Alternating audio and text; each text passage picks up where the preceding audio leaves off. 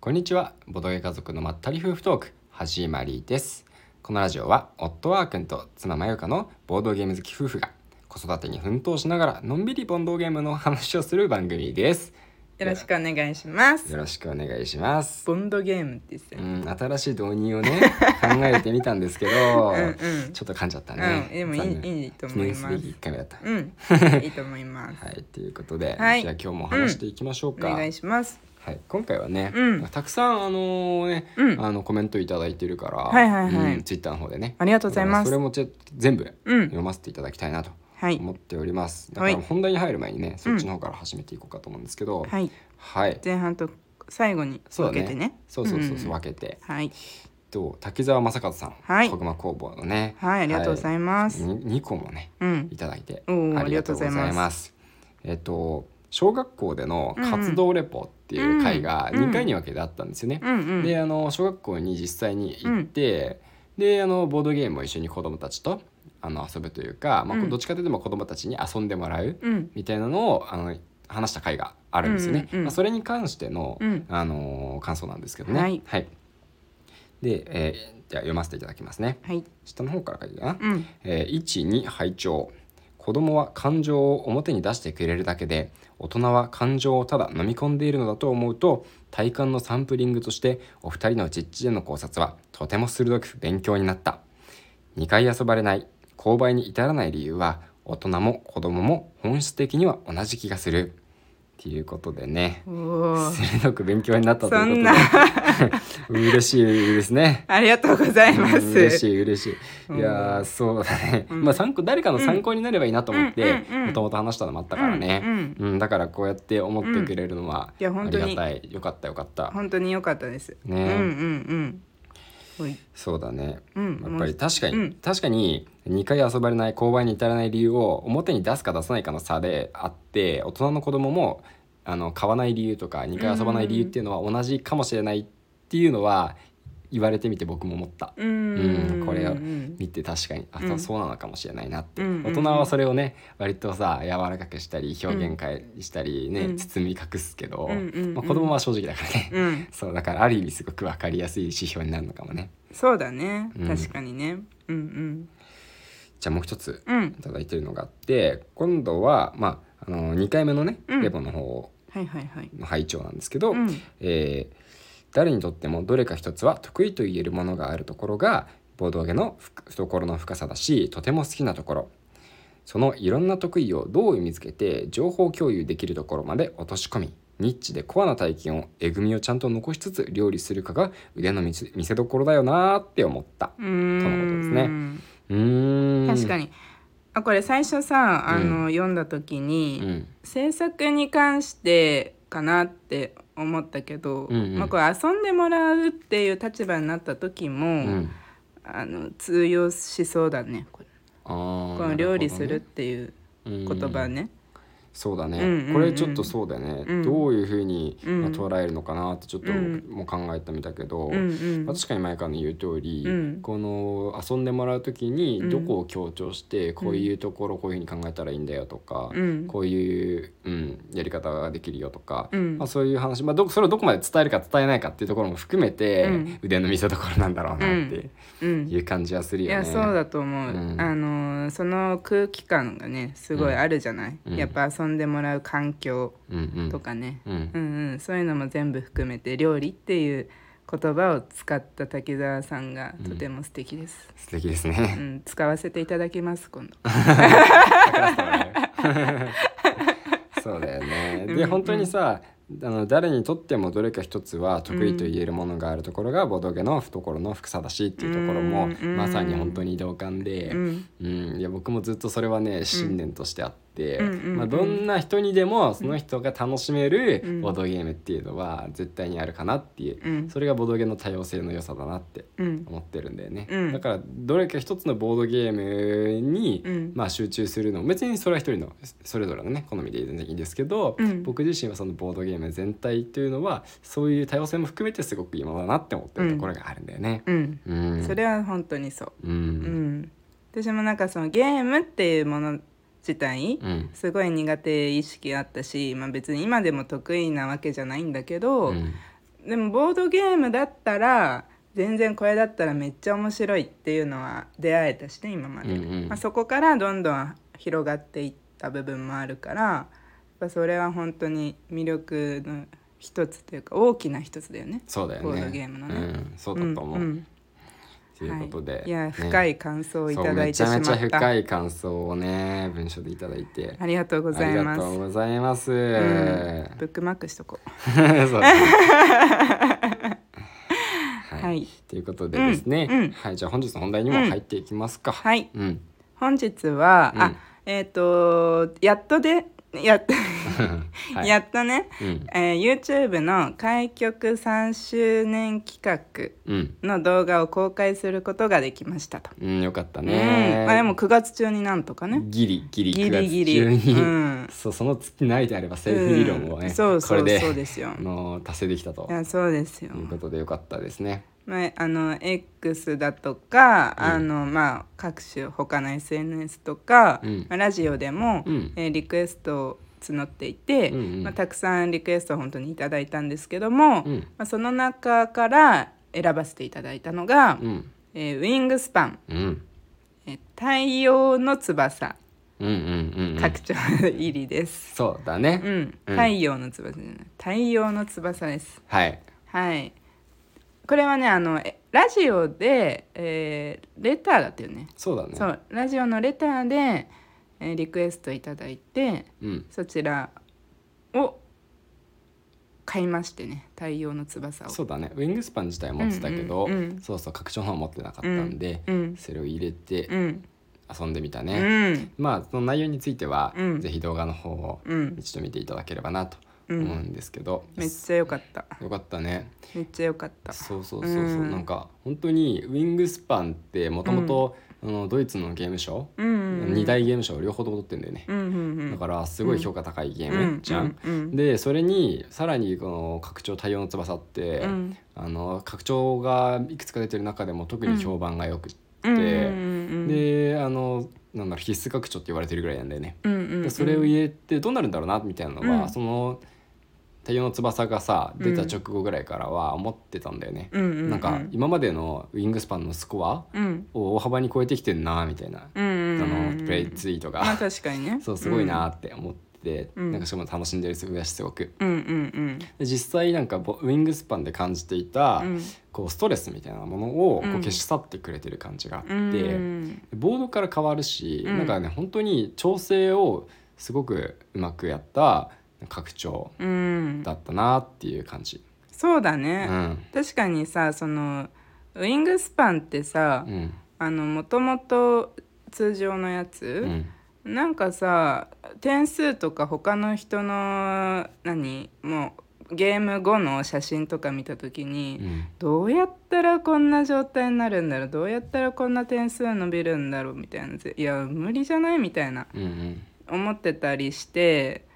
たんだけど、うんあの今回その拡張を入れたら結構もう差し込めたり差し込めるわ、卵を産むわなんか上に蓄えられるわみたいな感じで、こう動きが結構出ることが多くてうんうんすごいね楽しかった。気持ちよさが増してるよそね。うなんだよ、うんそうなの本当に気持ちよかった、ねえやっててうわなんかそのなんだろうモヤモヤする感じがないなかったね、そうだね。あーなんなんか全然できないんですまああるんだけどあ、うんそういう時もねうんもちろんあったんだけど、そうそう最初の基本だけに比べれば一応そうだなまだあの知らない人向けにうん簡単に説明しておくと、うん今度の拡張ではうんボードが変わって、うんあの餌が取りやすくなり、うんであと鳥カードも取りやすくなった一方で、うん卵は産みづらくなったんだよね。うんだから餌と鳥カードの苦しさが解消されてるからうん気持ちよく回せる一方で、うんあの最後の4ラウンド目うんにとりあえず卵だけ産んどくのが一番得点稼げる方法じゃないかいみたいなうんそういうあの戦略っていうのがうんちょっと難しくなったから、うんあの最後のラウンドまでちゃんとゲームを楽しめるようになった、うん最後のラウンドさ毎ラウンド卵産むだけでさ、うんうんうんうんゲームとしてはつまんないじゃん、うん勝つためにはそれが最適行動だったとしても、うんうんだからそこに改良を加えられたのはうんすごい嬉しかった、うんそうなんだなよ、ね、るほどね、うんそっかそっかそうあと花蜜っていうのが、うんあの万能餌として出てるから、うんでそれを取ればねあの取り方出しやすくもなるし、うんその花蜜自体も使えば得点になるし、うんみたいな感じでうん面白いよね、本当に。うんそうそうだねあとまああれだゲーム終了時得効果、うんあのマユカが最後にね、うん動画の中でも使ってるんですけど、うんあれをゲーム終了時にトリカードの効果が発動するみたいなんで、うんゲーム終了時にもう一盛り上がりうんするようになってるね。うんうん、そうなんですよあれよかったすごいすごい考えちゃったけどねあの最最後のラウンドとかじゃなくてえ、うん最後の一手めっちゃ長考してるんだよね、私うんなんかそうほだんったねそう本当はもっとなんか長考してて、うんそれに長考に対してあーくんももうちょっとツッコミ入れてるくれてるんだけど、うんまあちょっとカットしちゃってて、うんあれなんだけど結構長考しちゃったんだよね最後の一手ねそう兆そうな候のといえば僕だったのにそうなの 一手でそのラウンド終了時の処理で、うんまあララウンド終了後のその発動効果うんのおかげでっ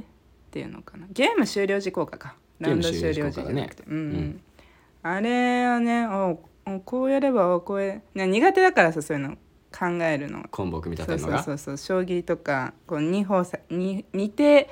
二手先うん以降のことを考えていくのはなかなか難しいまあね難しいよねもっともっとそういうのってうねんうん、そうそう、うん分かんなくなっちゃうえっとそうそうそうまずみたいなあのそう声に出したりメモだしたりそうだねできればいいんだけメどモできそれうばいいけどねそうそうそうそうわかるそうわかなんるだよね、うんいやでもねあの鳥もね増えたわけだし、うんあと鳥の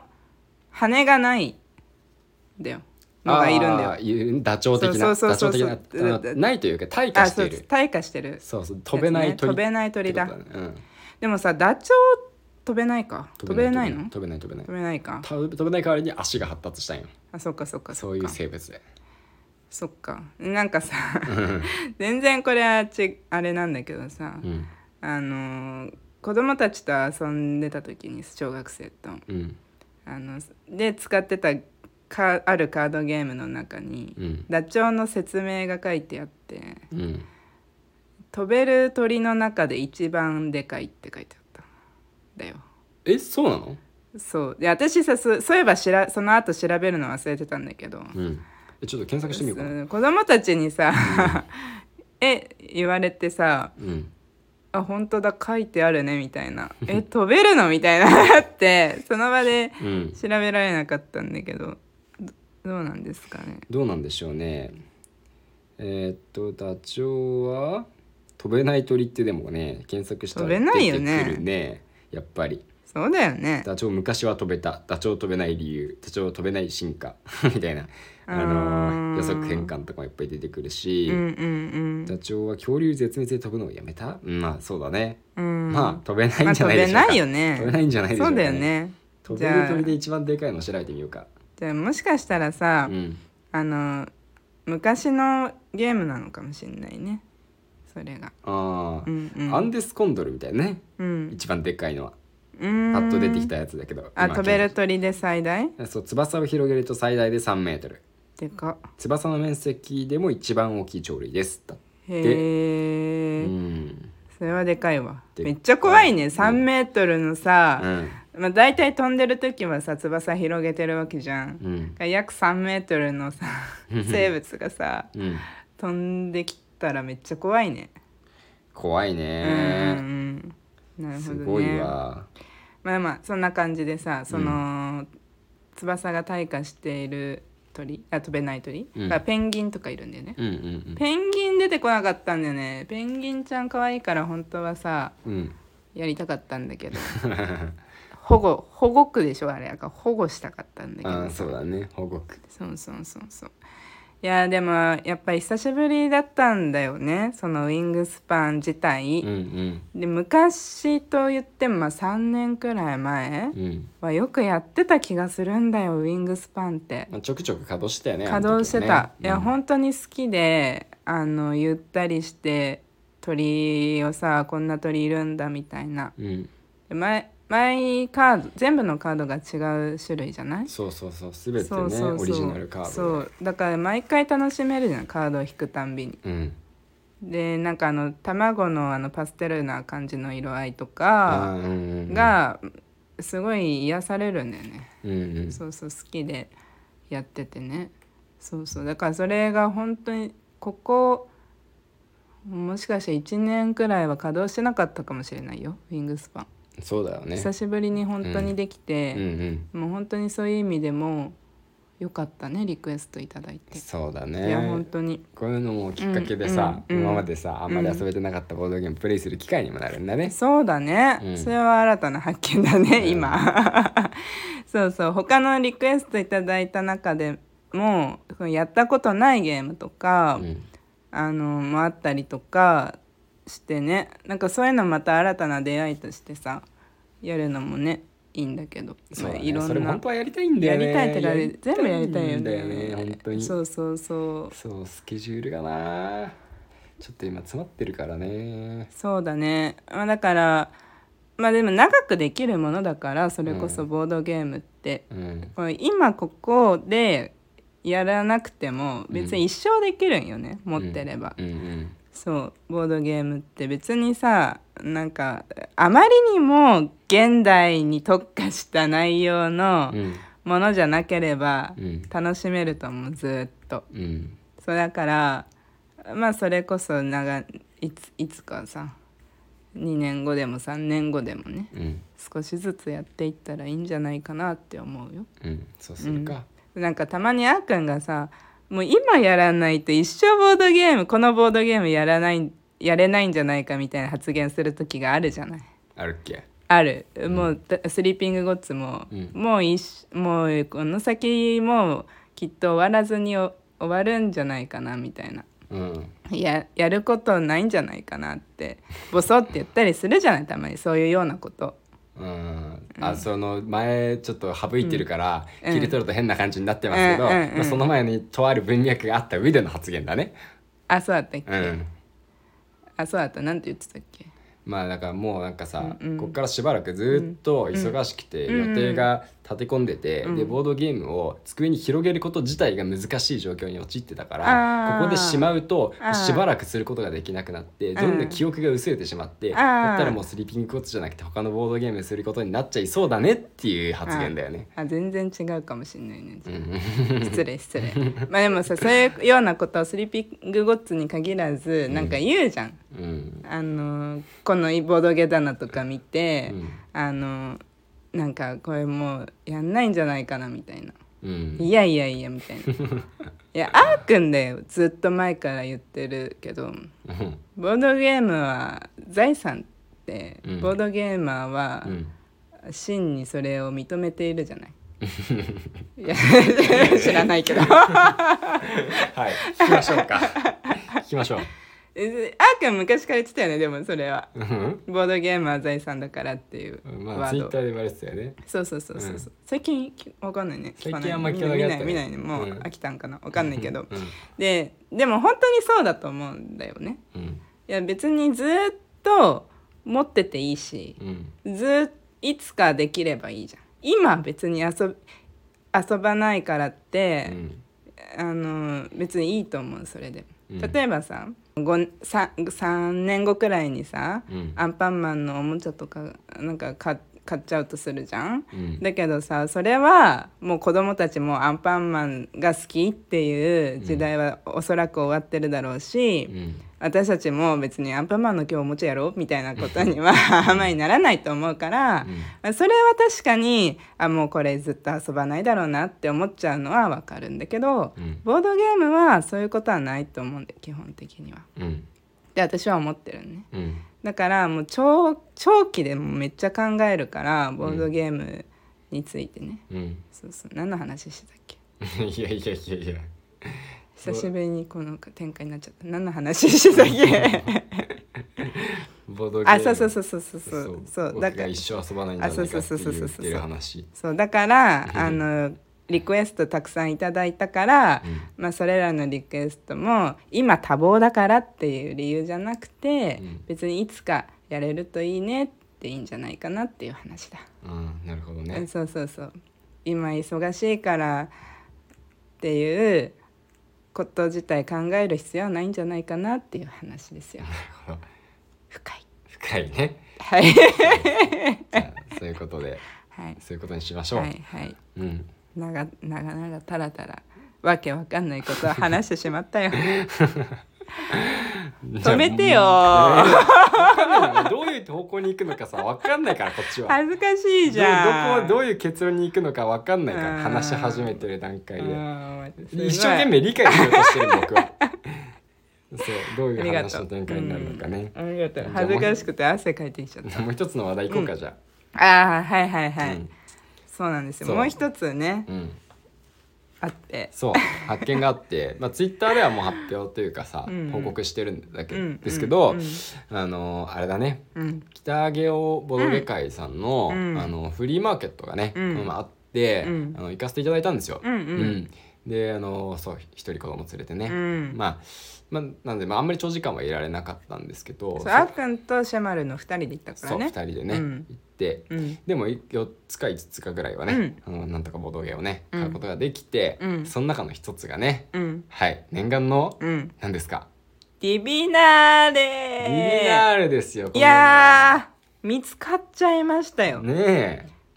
えすごくないえねえすごいよね。いや私さ正直うさ、んあのフリマ行くって言ってさ、うん私は行ける状況じゃなくてさ、うんえみたいなうんいいですねみたいな感じだった 厳しいね。うんまあまあ冗談だとして で、うんあ本当になんかさなんかそれどころじゃなかったからさ、ん日程的にで、あのもう欲しいものあるって聞かれたけどさ、もうそのボードゲームがをなんかその今あれが欲しい欲みたいなのもなくてその時、いやないないないみたいなうん感じだったんだよね。うんだからなんかポンとさ連絡来て「ディビナールであるけど」みたいなう「んあマジか」みたい な「でいや買います」みたいな感じいやその値段的にも、まあうん全然ありな範囲だったし、うんそうそうそうだから買ってまさかさこのタイミングで手に入るとはよ思ってなかったよだってそのサニーバードさんがさ、うん来年春くらいに出すっていうたね。報告があってさ、うんうんどうするかどうか自分で探したかったんだってうんまあ欲を言えばさやっぱ私自身がさ、うん探したかったよ、うんね来ればね。あ ーまあちょっと反間接的な入手にはなってしまったけどうんまあまあでもまさか我が家にやってくるとは思っていなかったんですようんそれでね、えーこれが手に入ってからもう早1週間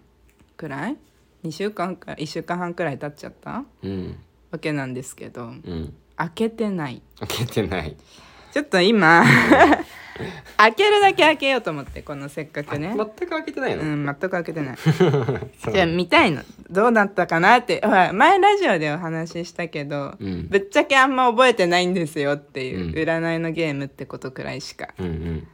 というわけで思い出したいと思います、はいじゃあ開けてください。開けますリアルで。は いラジオで今ね開けます たらんおあえどこえこんな感じだったっけ何これこれ何この冊子え何これ。いっぱあい。いろんな言語のルールあそういうこあとか。そういうことかあーはいはいあでもねこのたパネルがそうえっ、となんて言うんだろう、えー、よ4枚パネルがあってはいはいはいあこれは覚えてます覚えてますこの、えータロット系のカードまあ占いだもんねとこの宝石みたいなチップあもう綺麗だね綺麗だね。中身、まあ、もちろんフリマだから中古なわけなんだけど綺麗綺麗あいいですねまあもうこれを今見たけどさコンポーネント うん。どうやって遊ぶか全く思い出せないわルールは。 う んでも僕も確かに買い見て、あこんな感じのコンポーネントだったなっていうのは思い出した。うんうんうんなんかあのねうんかけるっていうか予想するんだったと思うんだよね、そう数字がだった気がするよそううん何になるかみたいなやつをさ、うんうんう予ん想して、うんで当たった人が、うんなんか得点を割とうん総取りするみたいなうんうんうん感じだった気がするえ待ってこれさ日本語ルールなあこれかうんあーあったわあこれあホビージャパンうんえこれもしかあれか英語版というかあれだ国際版もともとそうなのえちょっと日本語訳付きみたいな感じで言ってんのかなまあ言語依存ないからねコンポーネントにはねまあ確か多に分多分日だけど本語版ルール制作ホビージャパンって書いてあるわうんそれぐらいなんじゃない関わってんのもしかしたらうねんプレイ時間30分軽ゲーじゃんうんうんいいねやりたいあストーリーあったんだ本当だルールさ読んでないからさ、うんあのオープン会でやったから、うんいいね改めてそうだったんだって知れそうだねそうだねへえ思い出しながらあほら人物の紹介とかも書いてある、へえあそうなんだいいじゃんこれ買ってよかったねやっぱり、へえ1896年11月17日ロンドンでの話ということなんだえ賞金1,000ポンドを手にするのは誰だろうかって書いてあるストーリーの最後そうなんだあねそうなんだ最も優秀な霊媒と認められ賞金1,000ポンドを手にするのは誰だろうか、うんそういう感じなんだそういう感じなんだね占ってるわけじゃないじゃんえバトルでしても要は、うん占いバトルなんじゃないのまあまあそうかあそうだねうんいろんなさ15人の名の知れた霊媒師たちが最も強力な霊媒師の座をかけかつてない戦いを繰り広げていたのだったって言ってるからあ本当だ霊媒師たちのバトルなわけだよね。ねすごいさ私あのアホなこと言っちゃうかもしんないんだけど霊媒師と占い師って違うよねうん、違うよねまあ厳密に言えばちょっと違うかね僕もあんまり分かんないけどその辺は。そうだねでそこを霊もうすっかり占いって思ってたからさまあでもちょっと重なる部分もあると思うよ。霊媒師ってなんかさ、うんなんか僕道具を使って占う人のイメージがある。あまああ占うとは限らないからでもどうかなんだろうそへえまあでもちょっとう。うんこれは改めて遊べたらこれも感想会やりたいなそうだね。こんだけ言ってきたからねうん。こんだけこんだけね。いやーまさかさ 開けてなかったけどね。いやそういやそうなんだけど、うん。すごいくないだってうん。やりたくなったよ今開けてそねうやっぱそりうね。そう、いや何年ぶりもう本当にえっ、と3年ぶりの再会ですみたいなう感じん、。うん。泣きそう。泣きた、泣 きた？うん泣きたか。泣きそうん。う嬉しいありがとうございます、よかっあたねの出店出品してくださった方にも感謝だしうん。もしかしたらうん。ボドゲ家族のさ、うんリスナーさんでさうん。あーくんがさうん。フリマに行くっていう情報をさうん。見てさうん。出品してくれたのかもし れないよそうそうだったらすごい ね。うん。 そうとしか思えない、あそっかそっかう。ん、そのくらいすごいことです、うん。いやいい出会いがあったね。はいありがとうございます、ねえ他にも他のやつも結局まだ一つもやってないんです けど結局他にもちょろちょろ買ってたもんねそう小箱系をね、うんうんうん割と買ったんだようんうね、んうなんんだっけな「矛盾語」とオモゾンクラ「イムモゾンクライムと」うんあとなんだっけなあのーあれあれ、えーダイナミクスじゃなくてあのバイオハザードじゃなくて、あ、えーとパンデミックパンデミックパンデミックフォトゾーうンんだ、ううんんを買ってるんだよね、ううんんうんどれもやりたい、うんうんうん、矛盾語とかもなんかもう、うんちょっとどんなかい感覚になるのか知りたいし、うんうんうんうんモゾンクライムもね、うんいやなんかどうなるか分かんないボードゲって、うん気になるんですよ、僕うんだからそういうのをね今回ちょっと買ってでパンデミックも実は持ってないんで、うんうんそうなんだよねそうしかもホットゾーンだから、うんちょっと簡易版短時間でできるバージョン、うんうんみたいな感じらしいんで、うんうんうんうん楽しみだなっうてん思ってますやりましょううん12月はさ中旬過ぎればさ、うん遊べるんじゃない私たちもそこまでが今やばいよはそうかもしれないけど、うんうん結局なんだかんだいろいろ入ってくんだよね大丈夫だようん一応大きな山はそこだようん、まあ、うんゲームマーに向けてのね山もあるしね、そうだねまあ、直接今回はね、うん現場どうかしゅ多分参加は怪しいですよゲームマー厳しいかもしれないんですけどやだいぶ怪しいよちょっと予定的にうんうんううんんまあでもじゃなくても、現場関連の何かっていうのはきっとあるんで、うんうんそうそれはね、うんまああるんですけどねう、んうんうんまあいろいろ頑張っていきましょう、頑張っていきましょううん、ほいって感じではい今日の本題はこんなところかな、はいそうですはい、じゃあまたですね、うんえー、と今回今度は前回のうんうんあ放送に対する、うんあれですねコメントもしていただいているので、はいそれもちょっとねあの読ませていただきたいと思いますお願いしますはい前回はあのデクリプトの公式大会にね、はい出場しましたっていう,、うんうんうんあの話をしたんですけど、はいまずはリクさん、 うんはい、ボドカゾラジオ第509回デクリプトの公式大会出場聞きました人数集まらず参加できなかったので大会の様子が聞けて楽しかったです肉のヒントで飴は難しい なベルトの方を選んじゃうかもほらえー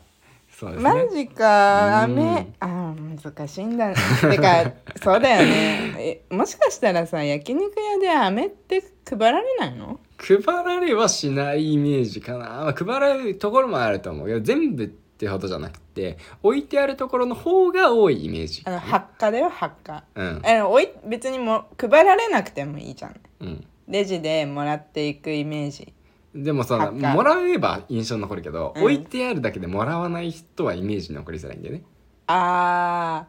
ーあれもらっていくもんじゃないのか発火の飴っていやもらっ必ずでもないかなって、まあまあね苦手な人もいるしね結構そう人によるかなって感じだなよるほねどね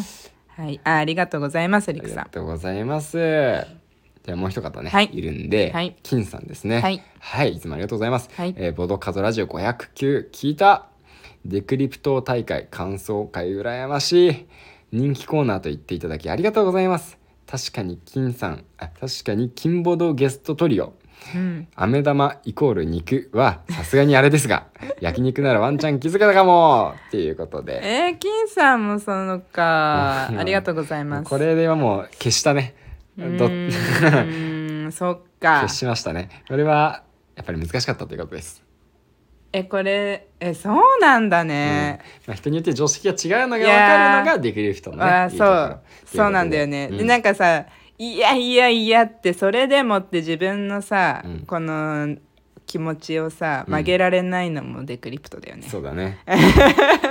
あるあるじゃなくてないないだったとしてもいやでもいくそここの範囲で話してるからそうだけどもっと広い範囲で話すれば絶対分かってくれるってみんなみたいな気持ちが残るそうそうそう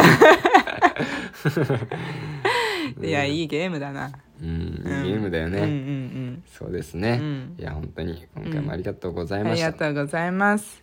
いやまたなんか普通にデクリプト大会やったらね、うんなんか身内だけの大会でもめっちゃ楽しそうじゃあない楽しい楽しい、うんうん別にねこうなんか、まあ公式大会非公式大会問わずね、うんうんでにちょっと人数集まってみんなでデクリプトやろうよみたいなね、ねねでも全然ありだね、うんはいっていう感じでありがとうごありがざいまとうございますす。さこの金さんのうんこのリップ着ててうんリップ見たらネロさんうがんずっと大会も練習も誘ってたのにって言ってた。ねね、金さんも出てれば行き合えたね。そうだね2から3だあそっか22で出れば、まあ、もしあのチームで出るんだったらね。うん、うん、分かれることができたわけでね,、まあまあまあまあまた機会があったらぜひ遊んでみたいです戦いねましょう。はい。はい、まあ、こんな感じでですね、うんうんあのボドカゾラジオでは「ハッシュタグボドカゾラジオ」とつけていただいて、うんはいまあ、ツイッター元 X ですねであのポストをしていただくと、こんな感じで読み上げさせていただいてますので、はい今後もですね感想がありましたらぜひぜひあのポストしていただけると嬉しくなって読み上げさせていただきます、はいよろしくお願いしますお願いします最後にお知らせです、えー2023年企画としてボドゲ家族では、えー赤ちゃんの誕生をお祝いしております、えーご連絡いただいた方の中から抽選で「ベイビーオンボード」と書かれた車用マグネットまたはステッカーが当たります詳細は概要欄に記載しておりますのでぜひご覧くださいはいということでまた次回お会いしましょうバイバイバイバイ